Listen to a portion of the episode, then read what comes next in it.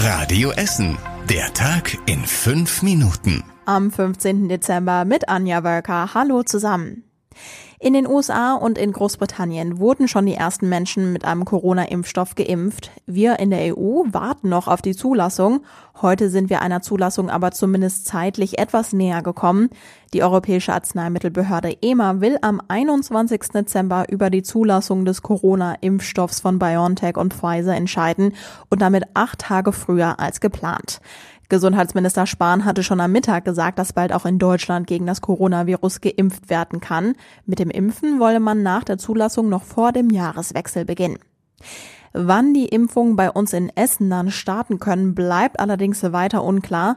Der Bund ist für die Logistik und die Verteilung des Impfstoffes zuständig. Von dort haben wir noch keinen Ablauf erhalten, heißt es von der Stadt auf Radio Essen Nachfrage. Klar ist aber, dass das Impfzentrum innerhalb eines Tages bereit sein kann, sobald der Impfstoff in Essen ankommt. Dann müssen zum Beispiel die einzelnen Stationen im Impfzentrum mit dem nötigen Personal besetzt werden. Außerdem muss der Impfstoff in der Messe in Rüttenscheid noch aufbereitet werden. Diejenigen, die sich impfen lassen wollen, brauchen ab diesem Zeitpunkt aber auch einen festen Termin fürs Impfen. Gestern schon hatte Ruhrbischof Franz Josef Overbeck eine Empfehlung für die katholischen Kirchen ausgesprochen. Sie sollen auf Gottesdienste unter der Woche verzichten. Jetzt hat die evangelische Gemeinde in Harzopf alle Gottesdienste bis zum 10. Januar abgesagt. Sie ist die erste Gemeinde in Essen, die diesen Schritt geht. Mein Kollege Sven Christian Schulz hat mit der Gemeinde gesprochen. Wir haben uns diese Entscheidung nicht leicht gemacht, sagt Pfarrerin Elisabeth Müller. Aber der Schutz der Menschen steht an erster Stelle. Deshalb fallen alle Präsenzgottesdienste in Harzopf und Fuderum aus, auch an den Feiertagen. Stattdessen gibt es Angebote über Internet und Telefon. Bisher wurden für Heiligabend ohnehin kaum Platzkarten in Harzopf abgeholt. Die Gemeinde hatte schon früh darum gebeten, auf die digitalen Angebote Angebote auszuweichen. Viele andere evangelische Gemeinden wollen an den Präsenzgottesdiensten aber festhalten. Sie sprechen morgen alle gemeinsam in einer Videokonferenz darüber.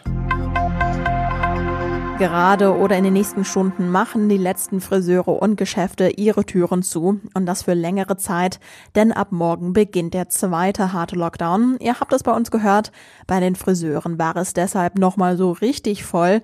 Viele Salons hatten sogar am Montag geöffnet, obwohl sie montags normalerweise zu sind. Gestern Nachmittag war unser Stadtreporter außerdem in der Stadt unterwegs.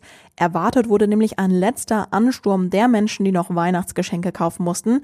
Allerdings blieb der befürchtete Lockdown-Ansturm zumindest am Montag aus. Ein Ende der Corona-Krise ist noch nicht in Sicht. Deshalb gibt es die nächste Absage für ein großes Event in unserer Stadt. Die größte Pferdemesse der Welt fällt aus. Eigentlich sollte die Equitana ab Mitte März 2021 in der Messe in Rundenscheid stattfinden. Jetzt sagt der Veranstalter, dass die weitere Entwicklung der Pandemie unklar sei. Deshalb wüsste man auch nicht, ob und unter welchen Bedingungen Messen stattfinden könnten. Durch die Absage würde Planungssicherheit für alle Teilnehmer geschaffen werden.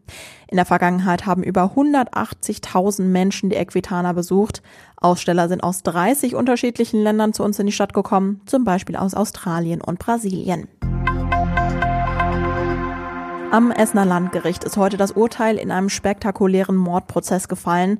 Der Angeklagte wurde zu lebenslanger Haft verurteilt. Außerdem wurde eine anschließende Sicherungsverwahrung angeordnet. Er soll im Sommer 2019 seine Freundin aus Eifersucht getötet haben. Die Leiche ist aber nie gefunden worden und der Angeklagte schweigt zu den Vorwürfen. Allerdings wurde bei dem Mann Bilder und Videos der Leiche gefunden. Darauf ist unter anderem zu sehen, dass das Opfer gefesselt in seiner Wohnung lag. Der Angeklagte saß bereits mehrere Jahre im Gefängnis. Er war 1999 wegen Totschlags zu elf Jahren Haft verurteilt worden. Und das war überregional wichtig. Ab heute werden kostenlos FFP2-Masken in Deutschland ausgegeben. Das Bundesgesundheitsministerium hat angeordnet, dass Menschen über 60 und Menschen mit bestimmten Erkrankungen drei Masken kostenlos in der Apotheke abholen können. Die Wahl von Joe Biden als nächster US-Präsident ist nochmal bestätigt worden. Die Wahlleute aus allen Bundesstaaten haben ihre Stimme abgegeben. Wie erwartet bekam Biden über 300 Stimmen und damit deutlich mehr als Donald Trump. Vereidigt wird Biden offiziell am 6. Januar. Und zum Schluss der Blick aufs Wetter. Morgen lockern die Wolken schon mal auf und es bleibt meistens trocken. Die Temperaturen steigen auf 9 Grad. Euch allen jetzt noch einen schönen Dienstagabend. Das war der Tag in fünf Minuten. Diesen und alle weiteren Radio Essen Podcasts findet ihr auf radioessen.de und überall da, wo es Podcasts gibt.